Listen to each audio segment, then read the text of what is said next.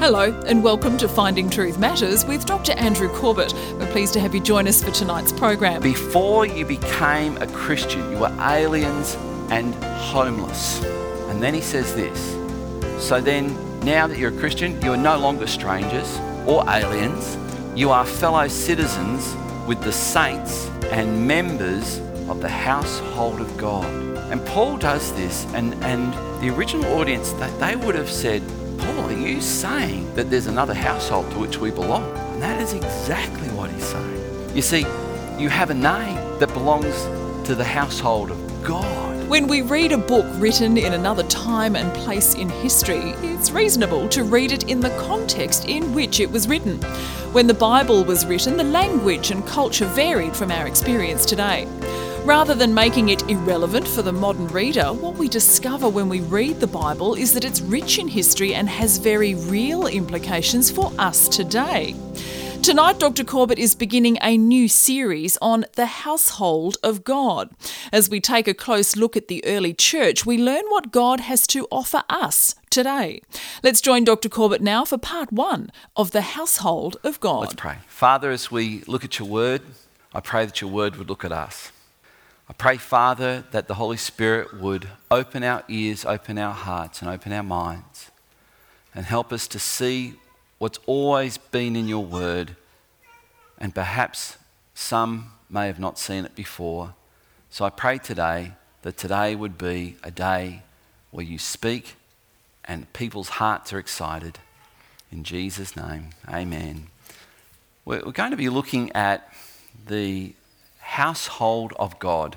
The household of God. And I hope to show you that this is one of the major themes of the New Testament.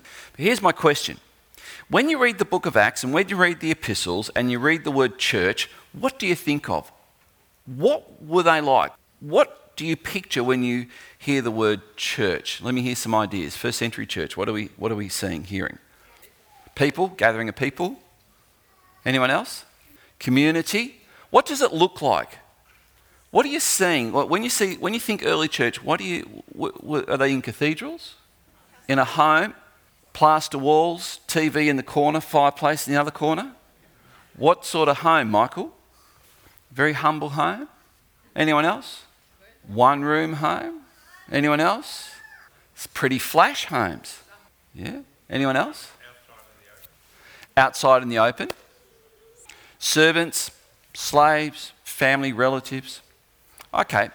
It's an interesting question to ask because sometimes we have perceptions when we read the scripture and we, we read words. Like, I, I know when I discovered the, the word palace, that the kings of Israel lived in a palace. And then later on, David describes his palace as a small cedar home. Think, oh, that's not Buckingham Palace. That's not anything like Buckingham Palace. So sometimes we bring we bring what we think is what the text is saying to the text without trying to ask the question, what does the text actually say and what does it actually mean? So, when, when you imagine the church described in the New Testament conducting their worship services, what do, what do you see? Now, interestingly, in the New Testament, churches are described as households. And we'll see that in a moment. The term household can also, refer, another word for that is uh, house, so we'll, we'll, we'll it in a moment. But, but it's also, a household is, it relates to the extended kin. So Kim mentioned before, it, it could have aunts and uncles and grandparents and so on. And that's true, it could. But it could actually go even broader than that. So to belong to a household meant that you were a part of something. Now, in 1 Timothy chapter 5 and verse 8, it says this. And this is kind of an insight into the way the early Christians thought of the word household. Because Paul says this, and it sounds like a, a, bit of a rebuke. It's not, well, maybe it is, if you're not doing what he's saying. If anyone does not provide for his relatives, especially for members of his household, he has denied the faith and is worse than an unbeliever. So if anyone's not cared for those members of their household, you're not living like a Christian. Now, here's the problem we've got today, and it is a problem. We think of family and we think mum, dad, and the kids. You know, it's a really, really modern concept of family. It sort of came into being about yesterday. And when we read family in the Bible, we're seeing this word household generally. And it's not mum, dad, and the kids, it goes far broader than that. In fact, the, the term household or house also denoted or described the name of a patriarch. A pa- patriarch sounds all fancy. It, it, it means the father to which a descendant belonged. So we read in Scripture, and there are probably over a hundred examples in the Old Testament, I've, I've just pulled one out, not for any particular reason, except for the fact that it, it uses this term where it says, Yet the Lord was not willing to destroy the house of David or the household of David because of the covenant that he had made with David. Now, this is in Second Chronicles. So, what you, what you should know is King David was long dead. His children were long dead. In fact, his grandchildren were long gone, and his great, great, great, great grandchildren, they were gone too. This is way down the track. And God is speaking to the descendants of David, and he's calling them the house of David. In fact, it's a designation given to Jesus as well. Jesus was of the house of David. That's a long way off from David. So when we think of family, we, we have, I think, in our Western mindset, a very narrow concept of what family looks like. Ali, I remember your 50th birthday um, 20 years ago when you had it, and you invited your family. And it wasn't 20 years ago, by the way. And there would have been, I'm guessing, 300 people there. No, I'm not, not, not literally, but there was a lot of people up there because the concept of family for, for Ali extends to even people who are of the same nationality. In fact, that's, what, that's the way Hebrews saw it as well. That's the way Jews saw it as well. So to care for one's family was to care for someone who was of the same nation as you. So when the Christmas story, Mary and Joseph go to uh, Bethlehem. Why did they go to Bethlehem? Because that was the town of the house of David to which they belonged. And you remember when they went there, we read the Christmas story, and Hallmark cards doesn't really help at this point because we, we read in the text that there was no room for them in the inn. And we think Best Western. It's not Best Western. It's almost certainly that, that word translated into English as inn is a house with a guest room. And by the time they got there, where, but, but got there, where, where is there? There would have been a family member, maybe a very distant cousin, but they were still considered family. And they had to show hospitality to a family member who just turned up. And the only hospitality they could give was where they kept the animals, but they still were obliged to care for family. So it's a really interesting concept of family in the first century. And I want to show you a bit later on that when the Bible speaks of the word church, it doesn't distinguish church from household. It, it, it, the family concept is quite different to our modern concept. Here's an interesting thing the houses of the Greco Roman world during the first century were designed to accommodate households.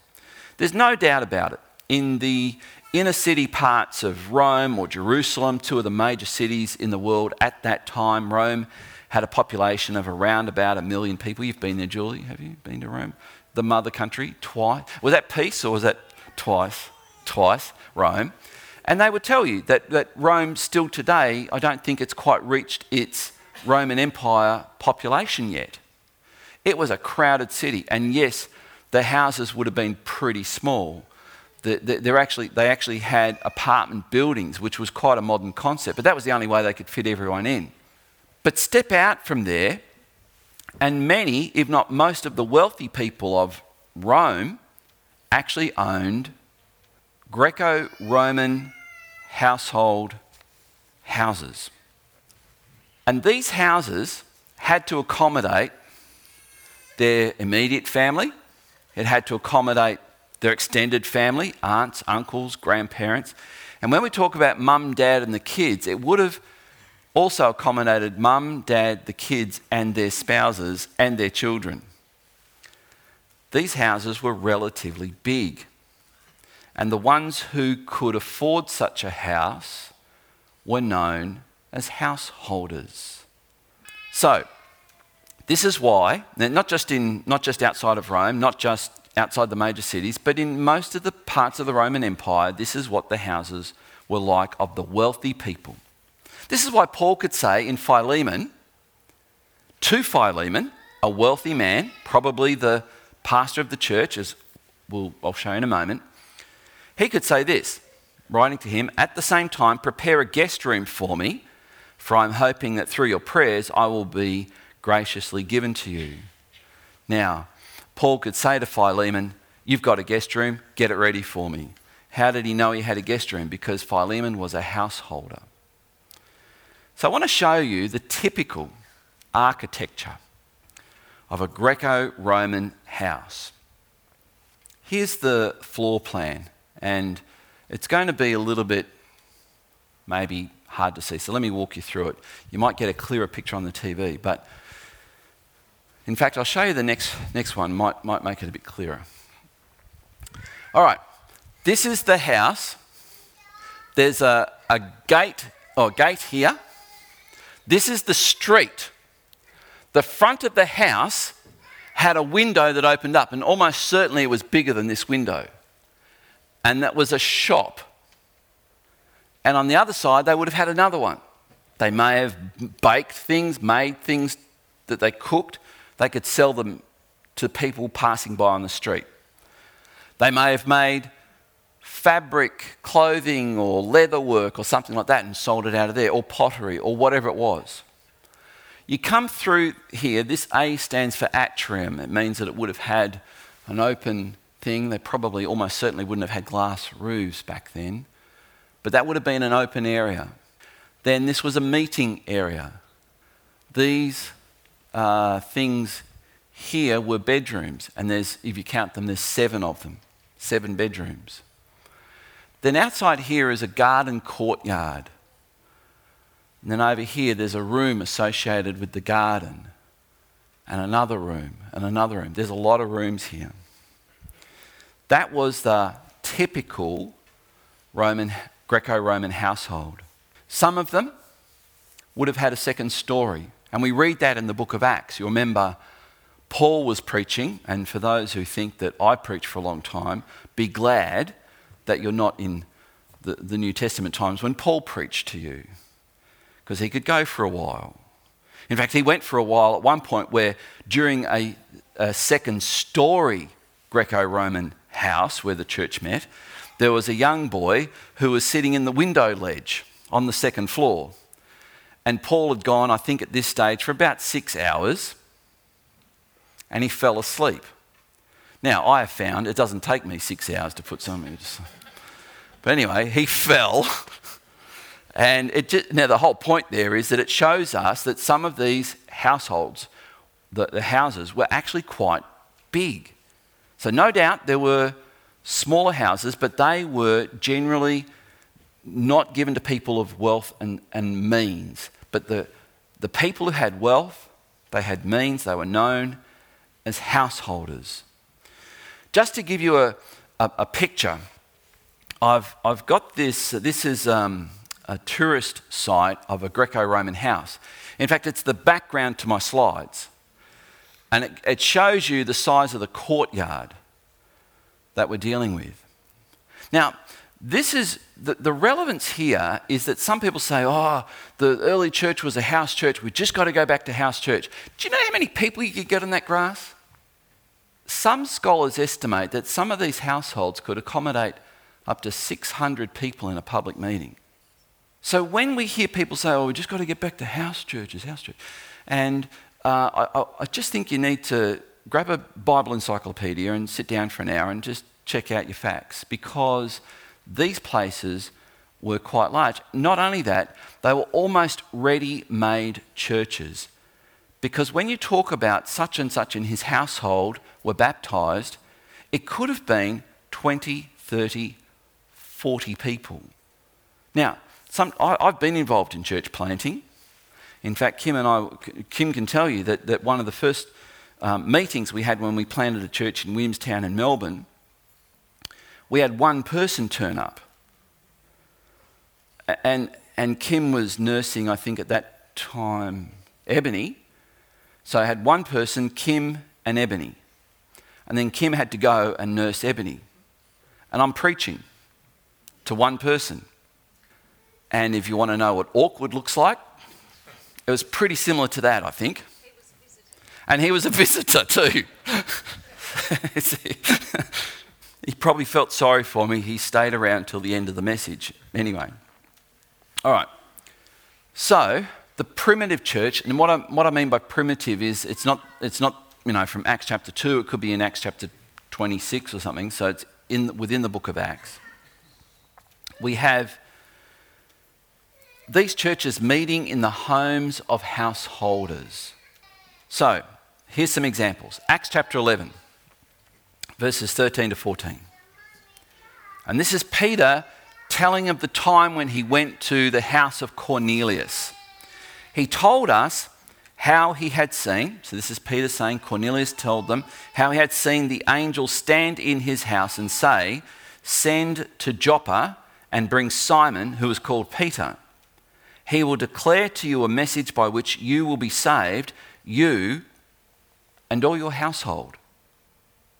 Now, we could read that and think, oh, that's just the kids who live at home. It's not just the kids who live at home. This is the point I'm trying to get across to you.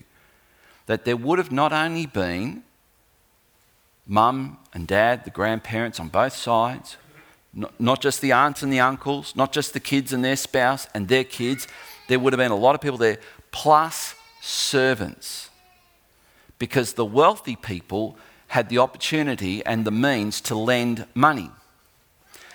And when people couldn't pay back that money, which was common, they would sell themselves to the one that they were indebted to to give their time and effort. In other words, it sounds like being a slave, but it was a slave for a period of time till that debt was paid off. So there's an example of a household. Here's another one Acts chapter 16. In fact, as you go through the book of Acts, you'll notice this. After she was baptized and her household as well, she urged us, saying, If you have judged me to be faithful to the Lord, come to my house and stay. And she prevailed upon us. I think that was Dorcas, I think, who, who had enough space to invite Paul and his travelling companions to come and live for a time in her house where the church began to meet. Here's another example Acts chapter 18. Crispus, the ruler of the synagogue, believed in the Lord together with his entire household. Together with his entire household, and many of the Corinthians, hearing Paul, believed and were baptized. Now, Paul, in writing to the Corinthians, says this Now I urge you, brothers, you know that the household of Stephanas were the first converts in Achaia, which is where Corinth is, south of Greece. And they have devoted themselves to the service of the saints. So I've just given you a sketch to show you that throughout the book of Acts it talks about you and your household shall be saved. And the reason is if the householder, the leader of that householder said, We are becoming Christians, they became Christians because they were under his care and protection. They were a part of his household. Belonging to a household was a pretty good deal. Think back to that, that architecture I showed you, and I'll be referring to that a bit later on to show you that Paul actually uses the architecture of the house where a householder lived to make some profound points about what the church should be like. Now, belonging to a household gave you a name.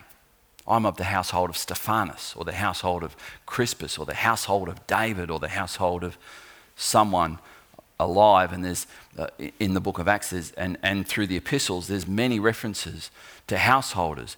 To belong to a household meant you had meal. You had a meal at the end of the day. You probably had more than one meal in a day. You were provided for. You had a roof over your head.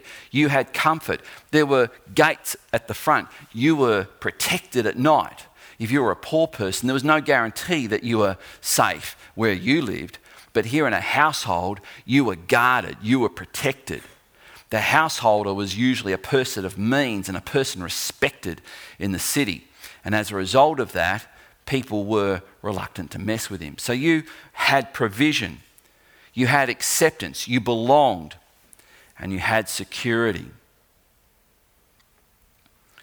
Paul says that before, in writing to the Ephesians, before you became a Christian, you were aliens and homeless.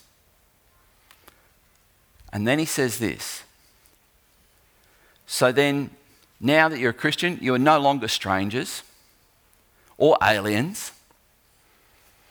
You are fellow citizens with the saints and members of the household of God. And Paul does this, and, and the original audience, they, would have said, Paul, are you saying that there's another household to which we belong? And that is exactly what he's saying. You see, you have a name that belongs to the household of God. Not David, not Crispus, not Stephanas. You, you are part of God's family. You belong in this house. This is your house, the church. This household, they could have said, but Paul, households are where families live. And Paul says, exactly.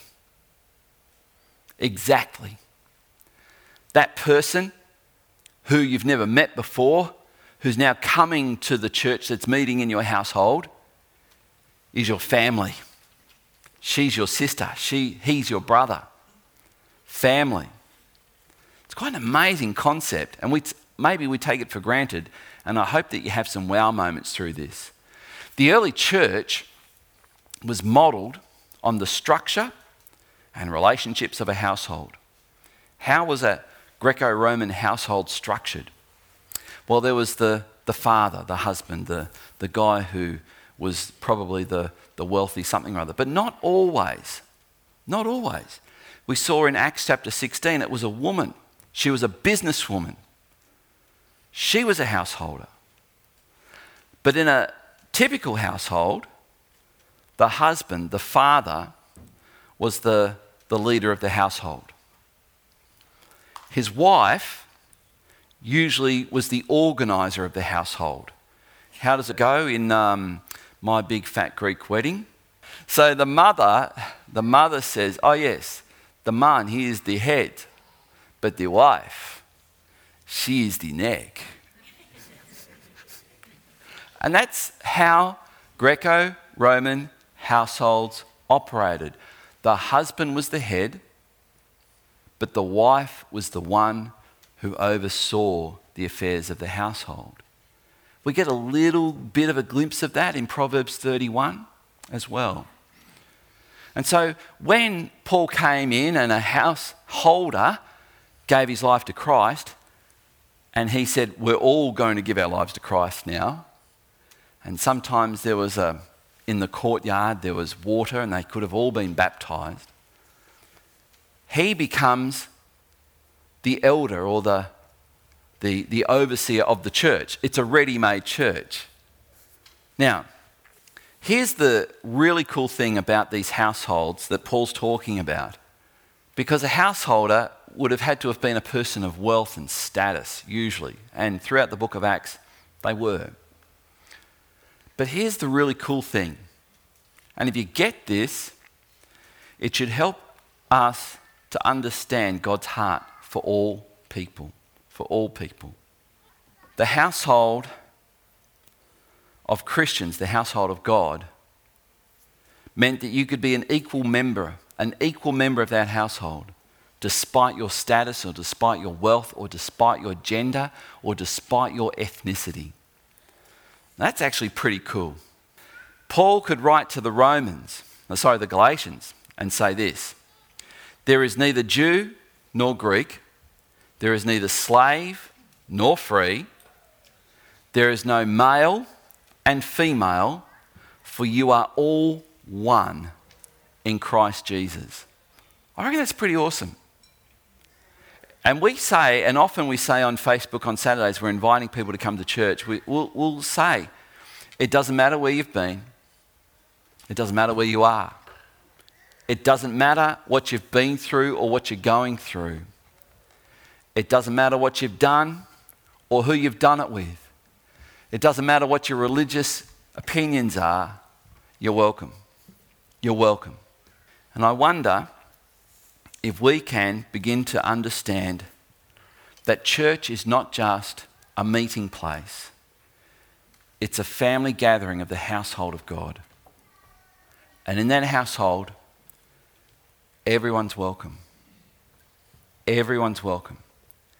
And what I hope to show you over the next few weeks, what it means to belong to the household of God. That's what we'll look at next week. Then I want to show you why on earth did they have shops right at the front facing the street? We'll talk about that. How could they invite guests in without any advance booking? How could they do that? And I want to show you the implications of that for the church. So here's, here's this wonderful, wonderful thought God is the householder, it's his house. We said the householders were people of wealth and means and status. Is there anyone with more wealth, more means, and more status than God? And if you belong to a household, you took on their name. I'm a part of the household of Stephanas or the household of David, or we're a part of the household of Jesus, the household of God. That's the name that we serve under.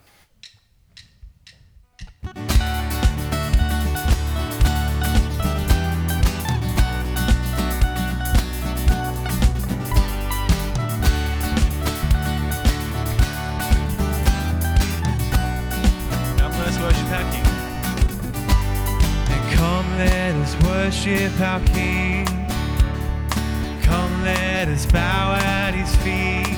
He has done great things. And see what a Savior has done. See how his love overcomes. He has done great things. He has done great things. Oh, hero. Oh, hero of heaven, you conquer the grave. You free every captive and break every chain. Oh God, you have done great things.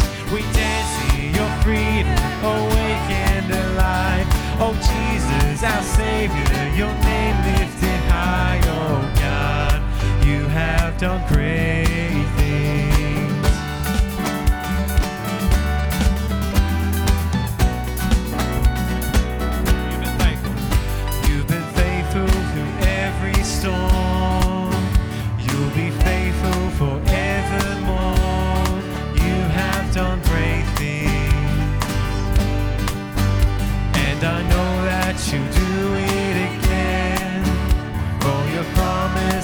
yes and amen.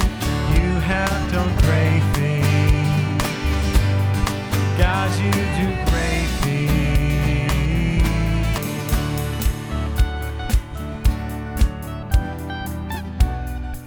This is really cool because you may not have a home, you may not have had a dad, but you now you give your life to Christ, you belong to the household of God, and every night there's a banquet with the Father waiting for you. That's all we have time for tonight. For a CD copy or a premium download of tonight's discussion, please go to our website, findingtruthmatters.org, and select Household of God Part 1 from our online store. As we've heard tonight, the churches in the New Testament are described as households. It's no surprise then that the church were considered family and created a great sense of belonging as well as protection. More from Dr. Corbett next week as he continues with more on the household of God. Dr. Corbett is pastor of Legana Christian Church and president of ICI Theological College Australia. We look forward to joining you again, same time next week, for another Finding Truth Matters.